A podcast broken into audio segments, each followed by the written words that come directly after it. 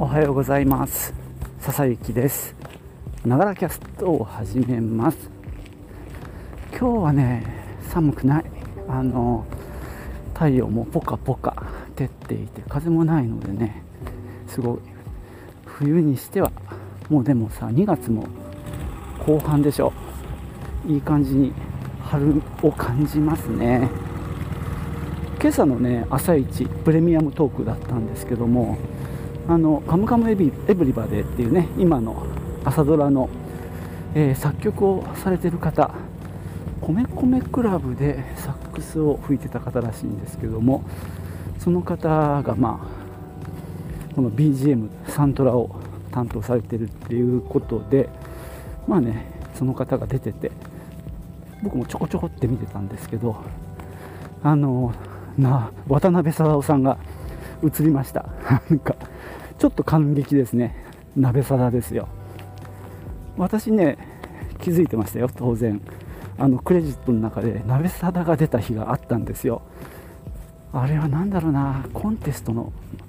頃かな。まああのとあの時に本当1日だけかもしれないんだけど渡辺貞夫って出ていや来たーなんて思って。あの俺的には感激してたんだけどね。で今日その撮影風景なんかが流れたのですごい、まあ、別に鍋皿ぞっこんだったわけじゃないけどでもやっぱり好きだったのでねあの嬉しかったですね。あお元気だなと思って。はいそんなことはさておきあの前置き長くなりましたが始めたいと思います。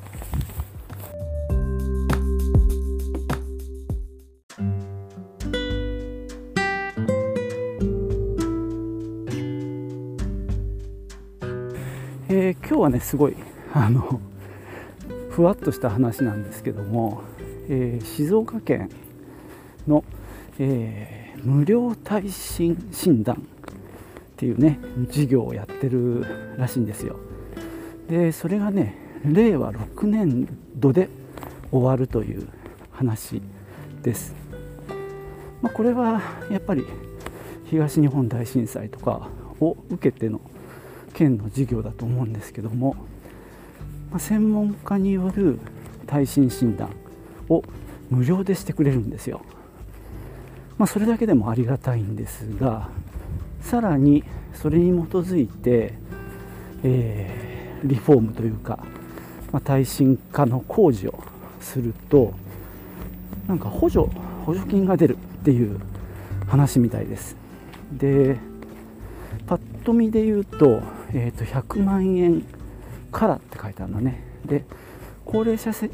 帯は120万円からっていうことなんでまあどのぐらいのねあのなんだろうパーセンテージで負担してもらえるのか、まあ、上限があるのかとかいろいろ謎は多いんですけども、まあ、6年度中にあの診断をして工事の補助は7年度中となってます。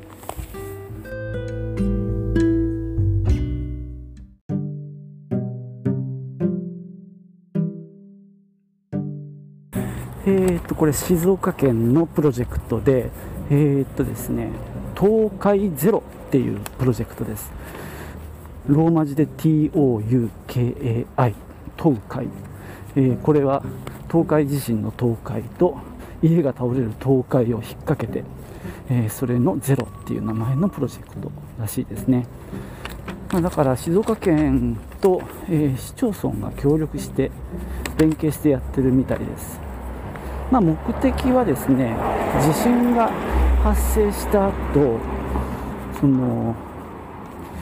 自分の自宅でそのままね過ごせるのが一番いいんですけども、まあ、倒壊して壊れちゃうと、まあ、避難所で過ごさなきゃいけなくなる。でここに書いてあるのは過去の大地震では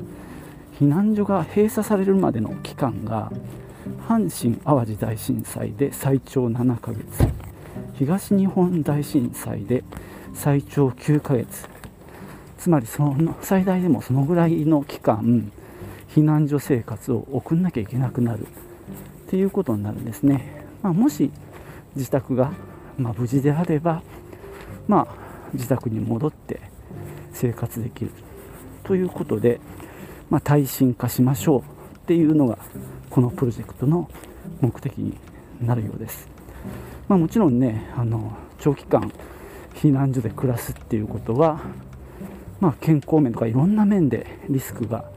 あるし、まあ、精神的にも大変だと思うんですよね。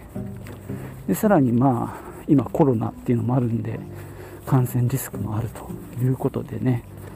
まあ、耐震化しましょうっていうのが目的なんですけどもただ今気がついたんですけども、えー、昭和56年5月31日以前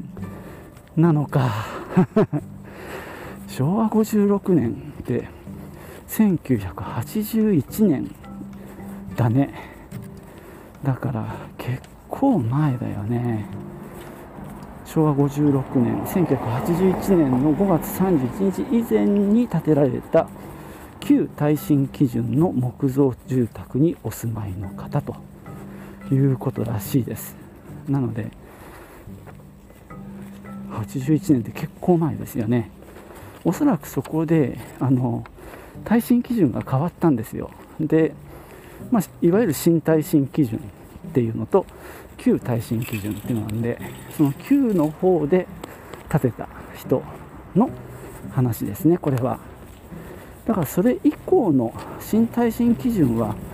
まあ、大丈夫だろうっていうかおそらくまず危険度が高いのは旧の耐震基準の家だということでしょうね。まあちょっとねそれでも新耐震基準に対しては何か、えー、サポートがあるのかっていうのは聞いてみようかなと思います。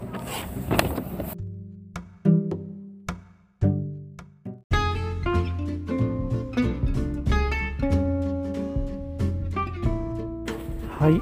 今日ですねえっ、と県の、まあ、担当の方に、まあ、電話していろいろ聞いたんですけども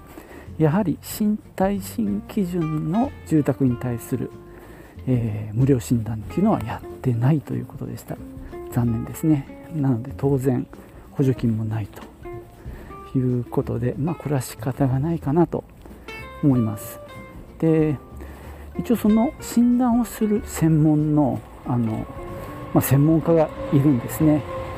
えーと、なんだっけかな。耐震診断相談士みたいな名前の方がいて、まあ、その人たちが、えー、来てくれるんですけども、まあ、普通に頼むこともできるそうです。この枠組みプロジェクトとは関係なく。でなんとなくの費用を聞いたら10万円ぐらいって言ってたかな。でえー、っとですね市役所とかの建築指導課とかに行けば、まあ、そういう紹介してもらえるんじゃないかなと言ってました。まあ県の人ですからね。その市のところまでは分かんないかもしれないかな。でもまあなかなかかかりますよね。でまあそれが無料で受けられるっていうのは確かに、まあ、メリットありますよね。で、まあ、耐震のその工事とかを実際にやる段になると、まあ、もちろん費用もねピンキリだとは思うんですけども、まあ、100万ぐらいの補助が出るっていう話から類推するにやっぱ200万ぐらいかなっていう感じで聞いてみたらまあ本当100から200ぐらいかななんていう話もちろんもうこれはケースバイケースなんでね、まあ、あくまで参考ですけどね。でまあ工事の方法もやっぱりケースバイケースなのでまあその弱いところを何ていうか補強するでなんかその耐震のなんだろう基準っていうかね点数をつけるらしいんですよその人たちに診断してもらうとで1がま標準でまあある程度大丈夫だろうっていうものらしくって、まあ、旧耐震基準でやるとその1にいかないで 0. いくつが出るみたいです。で逆に新耐震基準で建てられてると、まあ、その1をまあ、1以上がだいたい出るらしいんですね。で耐震工事っていうのはその例えば0.8でしたと。なったらそれをあと0.2上げて1にするための、まあ、補強とかをするっていうことらしいです。でもまあ本当この仕組みってすごくありがたい話なのでね。まあちょっと今回はね、まあ、自分もあんまり関係ない話にはなったんですけども耐震その旧耐震基準で建てられた家をお持ちの方はね是非それは検討されたらいいんじゃないかなと思います。まあもしね1位以上だったらねあよかったよかったって安心できますしね。まあ1を下回ってたらまあそういう工事をしてもいいわけですからね。補助補助も出るっていうんでね、まあ、そんなわけで、まあ、今日はねその 静岡県がやっている東海ゼロプロジェクトっていうものについてすごくふわっと紹介しました、まあ、なんせ静岡ね地震が来るなんて言われて